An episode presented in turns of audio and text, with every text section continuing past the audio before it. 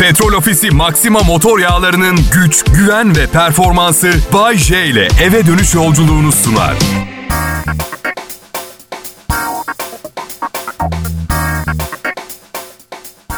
Merhaba sevgili dinleyiciler. Bugün tematik bir şovla karşınızdayım. Dünyanın karşı karşıya kaldığı en feci bulaşıcı hastalıklardan birine dikkat çekmek için ayrılmış bir günde. Evet 1 Aralık bugün Dünya AIDS günü. İşin komik tarafı. Hiç düşünmezdik değil mi AIDS'i arayacağımızın günler, günlerin geleceğini. Ah ah değerini bilememişiz AIDS. En azından maymunluk yaramazlık yapmadan bulaşmıyordu. Şimdi markete bulgur almaya gidip eve koronalı dönebiliyorsun. Ya AIDS'in bir onuru vardı. Kendi seçimlerimizle yaşayıp sonuçlarına katlanıyorduk. Büyük güçlerin laboratuvarda üretip sonumuzu getirmeye çalıştığı bir virüs değildi. Evet 1 Aralık Dünya AIDS günü biliyorum hoş bir konu değil. Ama Allah rızası için bir 5 5 dakika 5 dakika, bir iki dakikalığına başka bir virüsten bahsedelim. Ne olursunuz ya. Kusacağım koronadan. Gerçekten burama kadar geldi ya ama yeter. Dünya AIDS gününde ben Bayce olarak üzerime düşen görevden biraz fazlasını yaparak bugün dışarı çıkmadım. Böylece büyük oranda bir global koruma sağlanmış oldu. Yok Allah korusun biz bilinçli, eğitimli, kültürlü insanlarız ama klasiktir birine birine çok çok çok aşık olduğunuz zaman o kişiden hastalık kapmayacağınızı düşünürsünüz ya. Çok saçma biliyorum. Saçma olduğunu biliyorum ama insanoğlu işte. O kadar çok aşığım ki ölümün bu kadının elinden olacaksa da razıyım. Bu mantık içermeyen bir mantık yürütüp işin içinden karlı çıkmışız. Biliyorum saçma olduğunu. Peki Bayce sen hiç böyle bir durumda kaldın mı diye soracak olursanız. Ya ben var ya yani 1990 yılında hayatımı kadınlara adamaya karar verdiğimde 150 kutu antibiyotik sipariş ettim zaten. Geçen yıl son kutu bitti. Ben de zaten iki ay önce evlendim biliyorsunuz. Bayce ben çok şey bilen adam lakabım. Her şeyi bilmek bana mahsus değil. AIDS hakkında bildiklerimi şimdi sizinle paylaşacağım. Dikkatli dinleyin. Hem boş yere paniğe kapılmamış olursunuz. Abartılı önlemler almayın. Hem de nasıl korunabileceğini öğrenin. Bence en önemli kısımla başlayalım. AIDS, dokunma, öpüşme, solunum gibi dış kontaklarla bulaşan bir hastalık değil. Bu nedenle insanların AIDS'li hastalara yaklaşmaması ya da onları toplumdan dışlaması gereksiz ve yanlış bir tutumdur. Cinsel birleşmede sıvı paylaşımıyla direkt kan transferiyle filan bulaşıyor. AIDS için halen kesin olarak bilinen bir tedavi yöntemi bulunmuyor ama durdurdular. AIDS'ten korunmak bu tehlikeli ve ölümcül virüsün yayılmasını önlemek için uygulanabilecek tek yol. HIV diyoruz. Human Immune Deficiency virüs. Vücut bağışıklık sistemi e, yetersizliği virüs, sistemi virüsü falan gibi bir şey. AIDS tamamen vücut bağışıklık sistemiyle ilgili olduğundan hastalığa sebep olan virüse bu isim verilmiş. İnsan vücudunun hastalıklara karşı direncini sağlayan bağışıklık sistemini etkisiz hale getiriyor. Ay Allah'tan şu sıra böyle bir şey yok. Böyle bir virüs yok. Gerçekten şükür yani. Tövbe yarabbim. Vücut bağışıklık sisteminin etkisiz hale gelmesi, virüsten etkilenmeden önce kolayca baş edebildiği diğer hastalık mikroplarıyla artık çarpışamayacak duruma gelmesi demektir. Bu da basit bir enfeksiyonun bile ölümcül hale gelmesine neden olabilir. AIDS hastalarının yarısından çoğu bağışıklık sistemlerinin etkisiz hale gelmesi yüzünden basit çecik enfeksiyonlara yenilip hayata ve... Ay içim daraldı biraz havamız değişti. Şimdi son Covid-19 gelişmeleri için haber merkezine bağlanıyorum.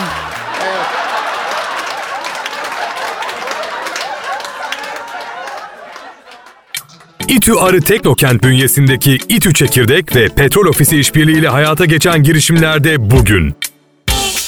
İyi akşamlar millet. Bugün 1 Aralık. Yeni pırıl pırıl bir aya başladık ama biliyorsunuz dünya Covid-19'la boğuşmaya devam ediyor. Boğuşuyor adeta. Yani Aralık güzel ay, hoş ay ama problemleri var. Sağlığımızı takıntı haline getirdik. Herkesin bireysel olarak ve takım halinde çalışması, uğraşması gereken global bir mesele.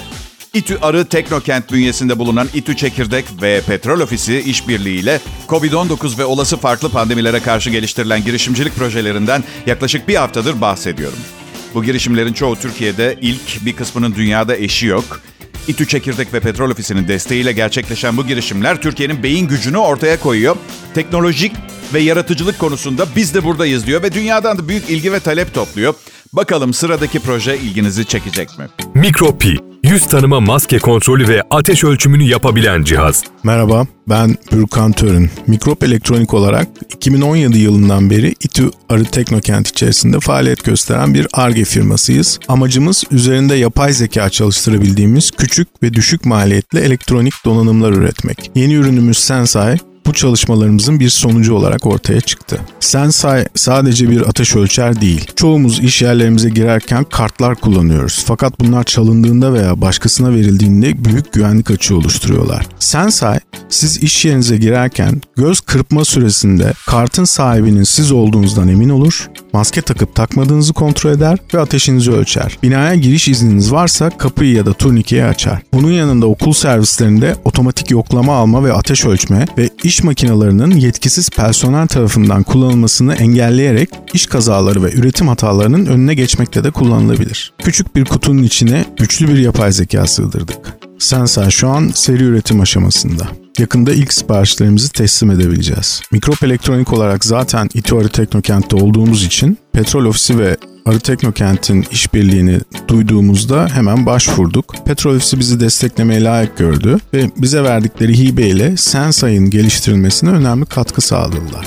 İTÜ Arı Teknokent, Petrol Ofisi, biz hepimiz bir ucundan tuttuk ve yüksek teknoloji bir ürünü hem ülkemize hem de dünyaya e, çıkartmaya hazırlanıyoruz. İTÜ ve Petrol Ofisi çalışmalarına devam ediyor. Bu konuda girişimde bulunmak isteyen harika fikirleri olan vatandaşlarımıza da yol açıyor.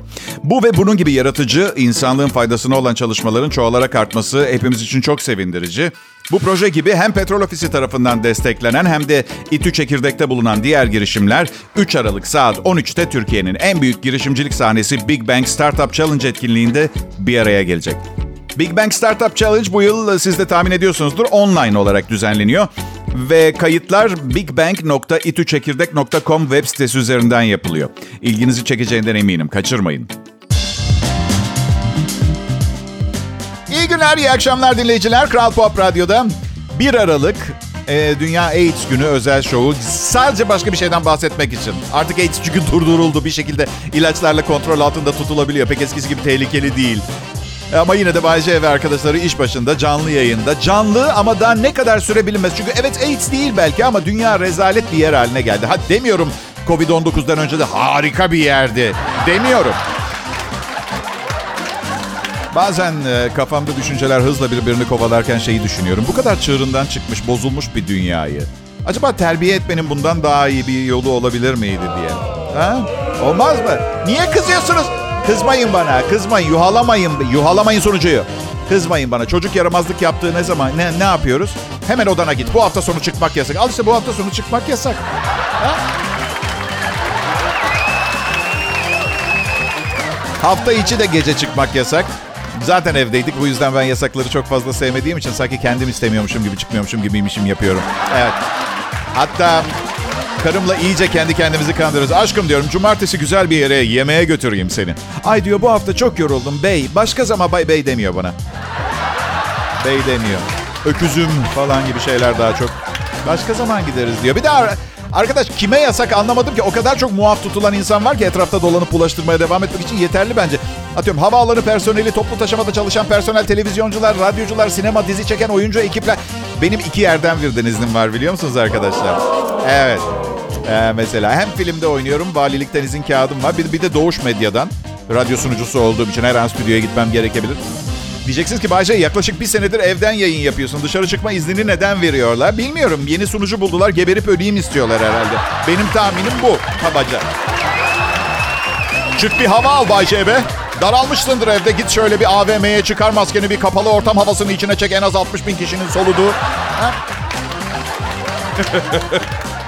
Ya biliyorum herkes sıkılıyor ama ne yapalım yani? Dışarı çıkıp ölelim mi? Acımıyor ki bu virüs insana. Ve standart bir virüs değil. %90 ihtimalle laboratuvarda üretildiği için daha çok elinde dev bir balta olan 4 metrelik bir canavar gibi. Neyi özlüyorum biliyor musunuz? Her şeyin bazukayla yok edilebildiği zamanları özlüyorum. Virüs gelmiş. Bazukayı hazırlayın. Bugün yeni ayın ilk günü. Hayırlı uğurlu olsun. Zaten bu sene başka ay kalmadı. Bunun kıymetini bildik bildik. Yani hani diyeceksiniz ki kıymetini... Ya hayattayız işte. Ben hayattayım. Beni dinliyorsanız siz de hayattasınız. Tamam işte kıymet bileceğiz. Ve Dünya AIDS günü. Lütfen yanlış anlayıp AIDS olma günü olarak bir şey yapmasın. Hani AIDS'e dikkat çekmek için ayrılmış bir gün. Sanki bana verilmiş bir mesaj gibi. Bayce 7 Aralık'ta doğum günüm var. Çok fazla sapıtma.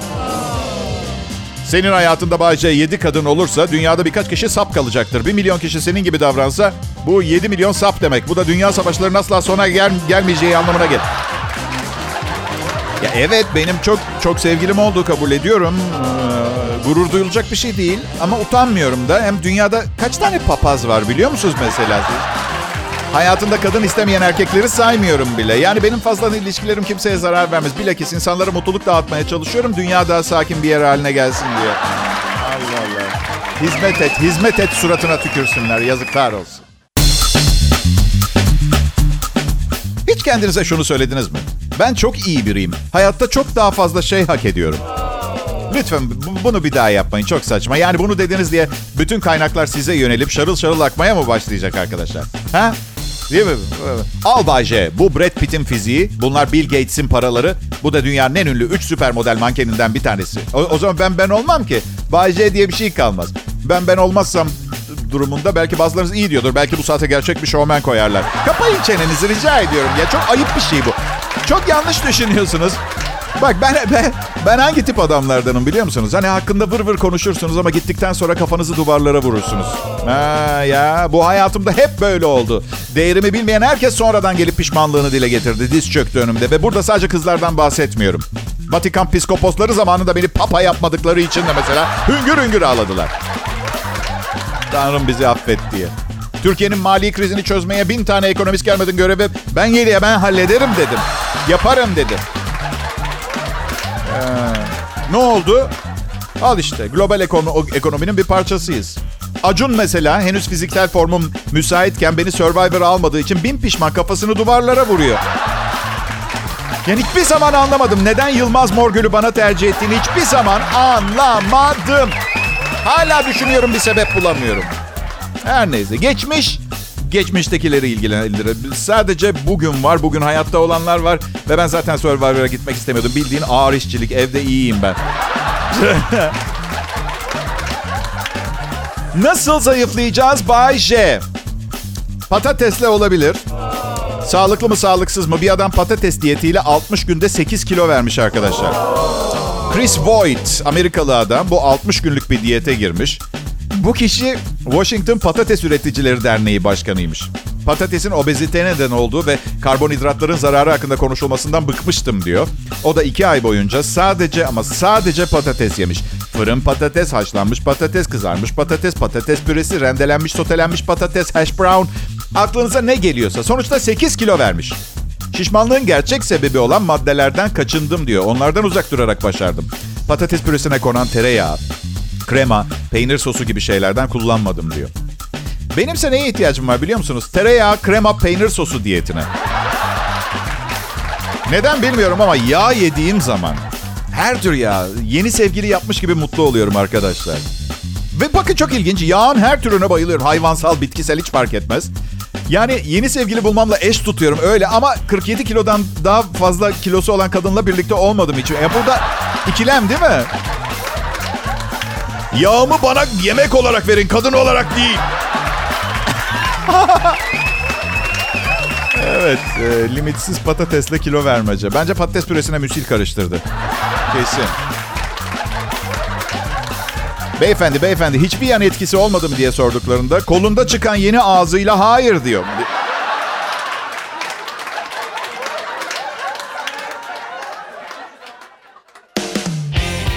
Türkiye'nin ve dünyamızın en iyi radyosu Kral Pop Radyo'da daha ölmeden önce bir radyo efsanesi e, olarak anılacağını çok ileride ümit ettiğimiz Bay huzurlarınızda. E, bir um, yani AIDS'ten korkuyor musun Bay diyorlar 1 Aralık e, Dünya AIDS günü bugün. E, fazla korkmuyorum çünkü öyle George Clooney, Brad Pitt falan değilim ki aşırı bir trafiğim olsun ya anladın Üstelik bilinçliyim önemli olan o. Başka sorunlar, başka sorunlar var. Türkiye'de üreme ile ilgili çok ciddi başka bir problem var. Yakın zamanda e, birçok arkadaşım doğum yapınca çok duygulandım. Gözlerim falan doldu. Yani kim bakacak bu çocuklara? Ekonomi çok fena diye. Neyse konuyu dağıtmayalım. Sorun şu, dikkat ettim de doğumların %80'i sezaryenle yapılıyor ve Dünya Sağlık Örgütü bu konuda Türkiye'de bu konuda alarm verilmesi gerektiğini düşünüyor. Yani ben de sezaryenle doğmuştum. Ama ya dışarıdan bakınca demezsin, aa Bayce sezaryenle doğmuş herhalde falan diye. Belli olmuyor. Hiçbir kötü etkisini gördün mü diye soruyorlar. Yani sayılmaz. Bir de evden çıkarken pencereden çıkıyorum bazen. Belki o, o olabilir yani. Ya bugün trafikte giderken çok komik bir şey oldu. 6 kilometre boyunca bir asayiş polis otosu arkamdan geldi. Evet. Şimdi 6 kilometre çok uzun bir yol. Yani ilk 2 kilometre sadece yolumuzun aynı olduğunu düşünüyordum. 4. kilometrede hala aynı polis arabası. Bu da plakayı kontrol ettim. Plaka aynı. Hafiften bir tırso tırso gelmeye başladı. 6. kilometrede kafamdan şöyle düşündüm ki ya 98'de marketten bir gofret çaldın mı Bayce? Çaldın doğru. Ama eğer sorun olsaydı şimdiye kadar yani 2020 senesinde arkandan polis aracı mı yolluyorlar? Küçükken babamla mafya işlerine giderdim ama 80'lerde gece yarısı Belgrad Ormanı'nda toprak kazan küçük bir çocuğu hatırlayacak halleri yok diye düşünüyorum. Yani çok saçma olmaz mıydı bu? İşte bu yüzden su gibi berrak ve saf olacaksınız ki elinizi kolunuzu rahatça sallayarak dolaşın. Ben de su gibiyim. Ama daha çok İstanbul'daki evlerin çeşmelerinden akan su gibi. Evet. Neyse bir yol ayrımında polis otosu sağa saptı. Ben sola hiçbir suçum olmamasına rağmen kendimi 6 cinayet 300 trilyonluk yolsuzluktan aranan biri gibi hissettim. Yılbaşı geliyor. Yılbaşı demek zam demek. Kral Pop Radyo'da nispeten yeni olmama rağmen şansımı deneyip zam almaya çalışacağım. Burada benden önce çalışanlar bizim patrondan zam almanın en kolay yolunun işe her gün üstüne ufak gelen kıyafetlerle. Şimdi, şimdi üstüme ufak gelen kıyafeti giyeceğim. Ben bir yıldır evden çalışıyorum ve eşofman giyiyorum sadece. Valla beni kafaya alıyor olma ihtimalleri de var açık söyleyeyim ama yine de evde de olsa karımın kıyafetlerini giymeye başladım şimdilik. Ee, fanteziyle zam alma arada kaynıyor ikisi bir arada. Her zamanki gezegen metodunu uyguladı bizim gezegen. Sabah Zoom'dan bir toplantı yaptı. Hepimize bütün hatalarımızı saydı önce. Sonra da dedi ki zaten çok çirkinsiniz. Benden başka kimse sizi çalıştırmaz dedi. Bu yüzden her gün evinizde yemek yerken önce Allah'a sonra bana şükredin dedi. Demedi, demedi. Son derece klas, kibar bir beyefendidir kendisi. Konuşmaktan keyif alacağınız bir insan. Ancak nedense anladığım kadarıyla artık okulda maaş zammı konusu işlenirken çılgın bir partide filan mı kaldı? Ne yaptı? Mezarcı cenaze töreni sırasında mezarın içine düşmüş. İskoçya'da mezarcı 78 yaşındaki artı Aa, emekli olma zamanı gelmedi mi? Yani normal bence mezarın içine düşmüş olması. Ee, yeni kazılmış mezar çukurunun içine düşmüş. Çünkü tabutun üstündeki çiçekleri temizlemek için eğilmiş ve dengesini kaybedip yuvarlanmış. Mezarlık görevlileri 15 dakikada çıkartabilmişler. Yaralanmamış, bir profesyonel olduğunu gösterip töreni sonuna kadar götürmüş. 54 yıldır işin içindeymiş. Hastanedeki check-up'ında temiz çıkmış. Ya tamam ya. Olur böyle şeyler. Kötü tarafı uygunsuz bir yerde olduğu için gülmemek için kendinizi tutarken felç olma riski var. Ee, vallahi ne yapayım ya şu, bu, şu sıra gerçekten hani o kadar zor zamanlar, kötü zamanlar yaşıyoruz ki. Adam 78 yaşında. Acaba bir an düşünmüş müdür aşağıda mezara düştüğünde? Bu toprak şu anda burada bulunmam. Yok canım 5 dakika öncesine kadar çok sağlıklı biriydim. Mezarcının not defterinde yeni bir not var artık. Törenlerde rüzgarı arkana alma.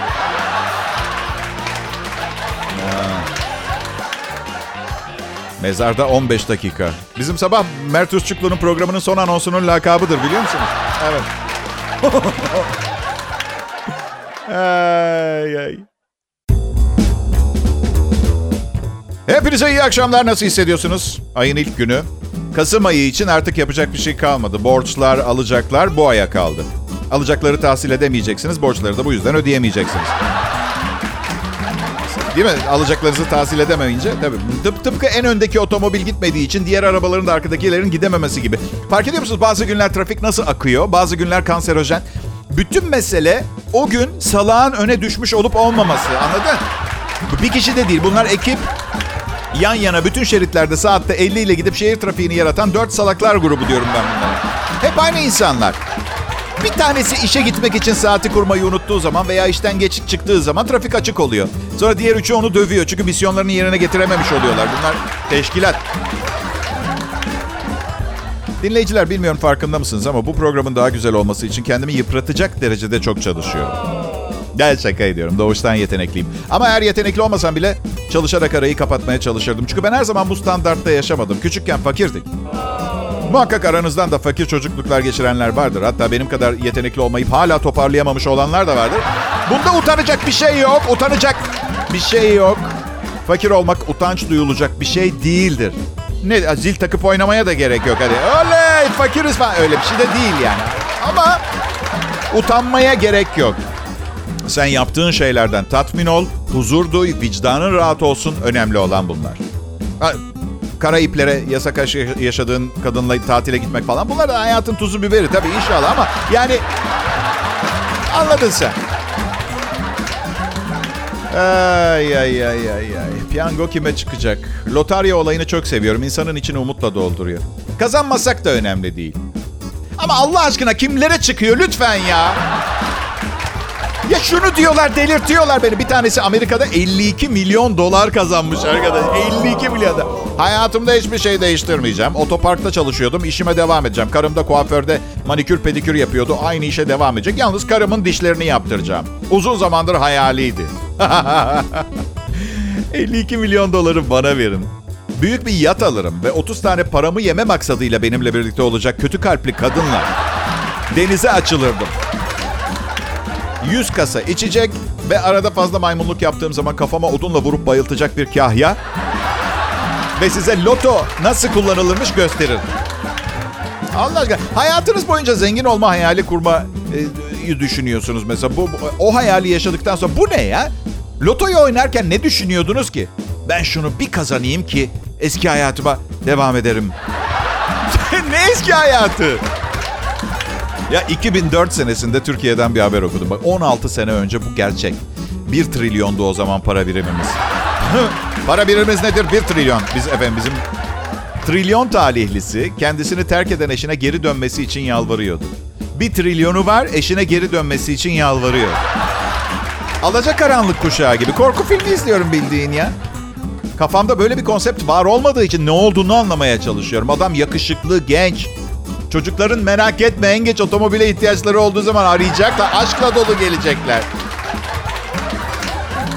Ee, ama fakirliği de unutmuyorum tabii. Çünkü zenginlik hayal alemi gibi bir şey yani. Ne yaşadığınızı, gerçekten yaşayıp yaşamadığınızı anlamıyorsunuz bile. Depresyon yapıyor bence insanda. Fakirlik çok gerçek. Yani papuç alacak para yok. Papucun kırığından yağmur suyu giriyor. Ayağın donuyor. Gerçek. Gerçek. Henüz eskimeden alınan yeni papuç ayağında ne olduğunu farkında bile değilsin. Her neyse. İki odalı küçük bir evde yaşıyorduk. Ablamla izin diye bir şeyimiz yoktu. Geç gelene yatak yoktu. Öyle. Arkadaşlarımız kıyafet balosu yapardı. Annem bize bakkaldan aldığı boş kolileri giydirirdi biliyor musun? Aynen giderdik baloya. Kolileri giymişiz. Siz de kılığında geldiniz. Bilmiyoruz. K- koli çocuk kılığında biz. Neyiz biz abla?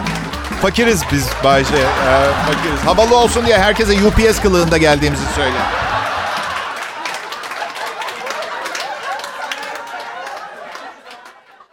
İTÜ Arı Teknokent bünyesindeki İTÜ Çekirdek ve Petrol Ofisi işbirliğiyle hayata geçen girişimlerde bugün. Evet pekala millet. Geldik yine Covid-19'da savaş kısmına çılgın projeler bölümüne. Uuu, vatandaşta potansiyel var. Tek düşündüğümüz şey sağlığımız bugünlerde. Ellerimi doğru yıkıyor muyum, paketleri dezenfekte ettim mi diye endişe içinde yaşıyoruz. Ama alışacağız ve her şey daha kolay e, hale gelecek. İTÜ Arı Teknokent bünyesinde bulunan İTÜ Çekirdek ve Petrol Ofisi işbirliği ile COVID-19 ve olası farklı pandemilere karşı geliştirilen girişimcilik projeleri var. Bu girişimlerin bir kısmı Türkiye'de, ilk bir kısmının dünyada eşi benzeri bulunmuyor. İTÜ Çekirdek ve Petrol Ofisi'nin desteğiyle gerçekleşen bu girişimler Türkiye'nin teknoloji ve yaratıcılık potansiyelini de ortaya koyuyor. Dünyadan da ilgi ve talep topluyor. Gelin bir projeye daha kulak verelim. Bence son derece etkileyici. Bakalım siz ne düşüneceksiniz? Ritter, UVC ışık teknolojisi kullanan ve yüzey hava dezenfeksiyon sistemi. Merhaba ismim Davut Şadoğlu. Ritter girişiminin kurucu ortaklarındanım. Biz Ritter girişimi olarak ultraviyole ışık tabanlı ve mikropları etkisiz hale getiren cihazlar geliştiriyoruz. Pandemi döneminde hastanelere petrol ofis destekleriyle hibe edilen cihazlarla yola çıktık ve ürünümüzü ticaretleştirmeye karar verdik. Şu anda 3 farklı ürün çeşitimiz var. Fakat biz özellikle odalarda kendi kendine dolaşıp mikropları etkisiz hale getirecek bir robot üzerine yoğunlaştık. Bu robotu geliştirirken de petrol ofisinin desteğini aldık. Bizim diğer ürünlere göre en önemli farkımız insan kaynaklı hataları ortadan kaldırmak ve hem yüzey hem de hava dezenfeksiyonu sağlamak. Şu anda mevcut dezenfeksiyonu insanlar yapıyorlar ve bu sırada virüslerin tam olarak dezenfekte olamaması problemi ortaya çıkıyor. Biz burada ultraviyole tabanlı bir çözüm sunduğumuzdan dolayı ve kendi kendine hareket eden bir robot çözümü geliştirdiğimizden dolayı insan kaynaklı hataları minimize etmeyi vaat ediyoruz. Kimyasal dezenfeksiyondan en önemli farkımız aslında bizim burada UV ışık kullanmamız. Sizin normalde elinize sürdüğünüz kimyasal veya yüzeylerde kullandığınız kimyasal teorik olarak işe yarasa da pratikte %100 işe yaramıyor. Mesela ellerinizi bir dezenfeksiyon işlemi uyguladığınızda 5-10 dakika kadar normalde elinizin ıslak kalması lazım. Ama pratikte hiçbirimiz bunu yapmıyoruz. E, ayrıca baktığımız zaman mikroplar kimyasala karşı direnç kazanma eğilimindeler. Biz ultraviyole dezenfeksiyonla mikrobu öldürmüyoruz. Üreme etkisini elinden alıyoruz. Dolayısıyla hastalığa da sebep olamıyorlar bu sayede. Ev tipi ürünümüzle alakalı şu anda testlere devam ediyoruz. Bir buçuk ay içerisinde Arıkova'nın kitlesel fonlama platformu üzerinden ön siparişi sunacağız. İTÜ Çekirdek'ten sosyal medya aracılığıyla haberdar olduk. Petrol Ofisi ile İTÜ Çekirdek Fight Club programı sayesinde buluştuk. İTÜ Çekirdek ve Petrol Ofisi çalışıyor. Bizler için çabalayan tüm proje sahiplerine de ayrıca çok teşekkür ederiz. Hem Petrol Ofisi tarafından desteklenen hem de İTÜ Çekirdek'te bulunan diğer girişimlerde 3 Aralık saat 1'de e, Türkiye'nin en büyük girişimcilik sahnesi Big Bang Startup Challenge etkinliğinde bir araya geliyor. Unutmayın 3 Aralık saat 13'te.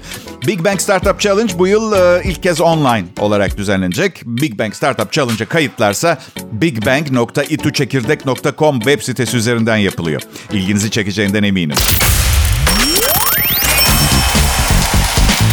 Vay millet herkes burada ha ne güzelmiş ya. Demek dedikleri doğruymuş. Ben artık ünlü bir radyo sunucusuyum. Aa ne güzel. Hey.